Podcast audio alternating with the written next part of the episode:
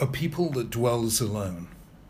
One of the most profound and influential comments ever made about Jewish identity was made by the pagan prophet Bilam in this week's parashah. As I see them from mountaintops, gaze on them from the heights, behold, it is Am Levadad Yishkon, a people that dwells alone, not reckoned among the nations. To many, Jews and non Jews, admirers and critics alike, that has seemed to epitomize the Jewish situation, a people that stands outside history and the normal laws governing the fate of nations. For Jews, it was a source of pride. For non Jews, it was all too often a source of resentment and hate.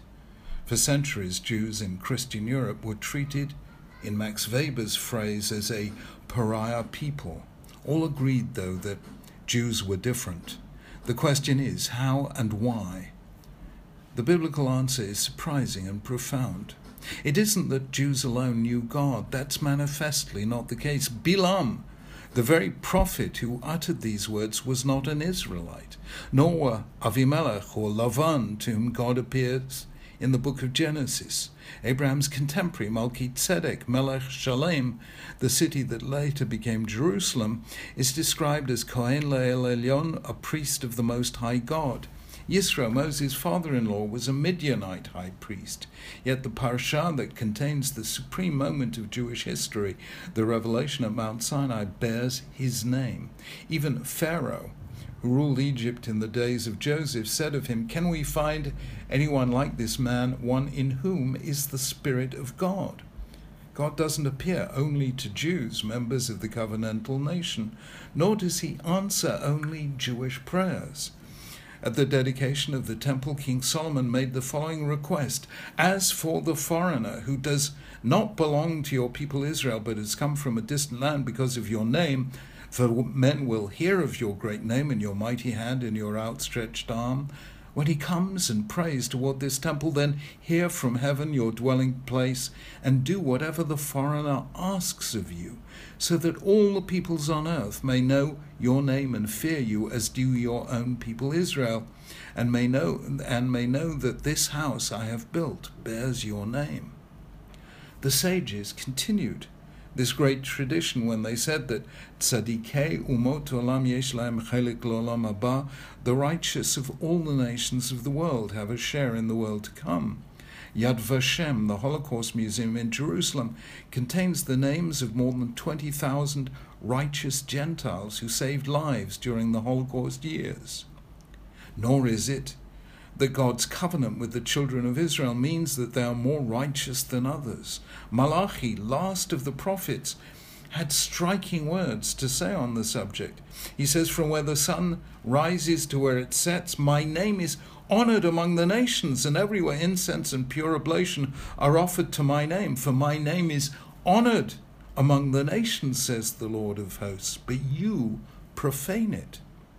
Nor did any of the major strands in Jewish thought ever see Jewish chosenness as a privilege. It was and is a responsibility.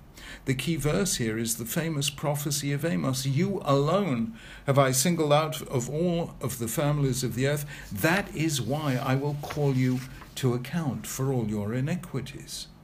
So, where then did Jewish singularity lie? The clue lies in the precise wording of Bilam's blessing. Behold, it is um, a people that dwells alone, for it was as a people that God chose the descendants of Abraham, as a people that he made a covenant with them at Mount Sinai, as a people that he rescued them from Egypt, gave them laws, and entered into their history. You will be to me, he said at Sinai, Mamlachet Kohanim V'Goy Kadosh, a kingdom of priests and a holy nation. Judaism is the only religion to place God at the center of its self definition as a nation. Jews are the only nation whose very identity is defined in religious terms. There were many nations in the ancient world who had national gods. There were other religions, Judaism's two daughter faiths, Christianity and Islam, that believed in a universal God and a universal religion. Only Judaism believed and still believes in a universal God accessible to all, yet particularly manifest in the way of life, fate, and destiny of a single and singular people. You are my witnesses, declares the Lord, said Isaiah, and my servant whom I have chosen. You are my witnesses, declare the Lord, declares the Lord, that I am God. Israel, in its history and laws, as a nation, would be God's witness. It would testify to something larger than itself. And so it proved to be. The historian Barbara Tuchman wrote, the history of the Jews is intensely peculiar in the fact of having given the Western world its concept of origins and monotheism, its ethical traditions, and the founder of its prevailing religion, yet suffering dispersion, statelessness, and ceaseless persecution, and finally, in our times, nearly successful genocide, dramatically followed by fulfillment of the never relinquished dream of return to their homeland. Viewing this strange and singular history, one cannot escape the impression that it must contain some special significance for the history of mankind, that in some way, whether one believes in divine purpose or inscrutable circumstance, the Jews have been singled out to carry the tale of human fate. So, why, if God is God of the universe, accessible to every human being, should He choose one nation to bear witness to His presence in the human arena? This is a profound question, and there's no short answer, but at least part of the answer, I believe, is this God is wholly other. Therefore, He chose a people who would be humanity's other. That is what Jews were outsiders, different distinctive, a people who swam against the tide and challenged the idols of the age. Judaism is the counter voice in the conversation of humankind. During 2,000 years of dispersion, Jews were the only people who, as a group, refused to assimilate to the dominant culture or convert to the dominant faith. They suffered as a result. But what they taught was not for themselves alone. They showed that a nation does not need to be powerful or large to win God's favor. They showed that a nation can lose everything else land, power, rights, a home and yet still not lose hope.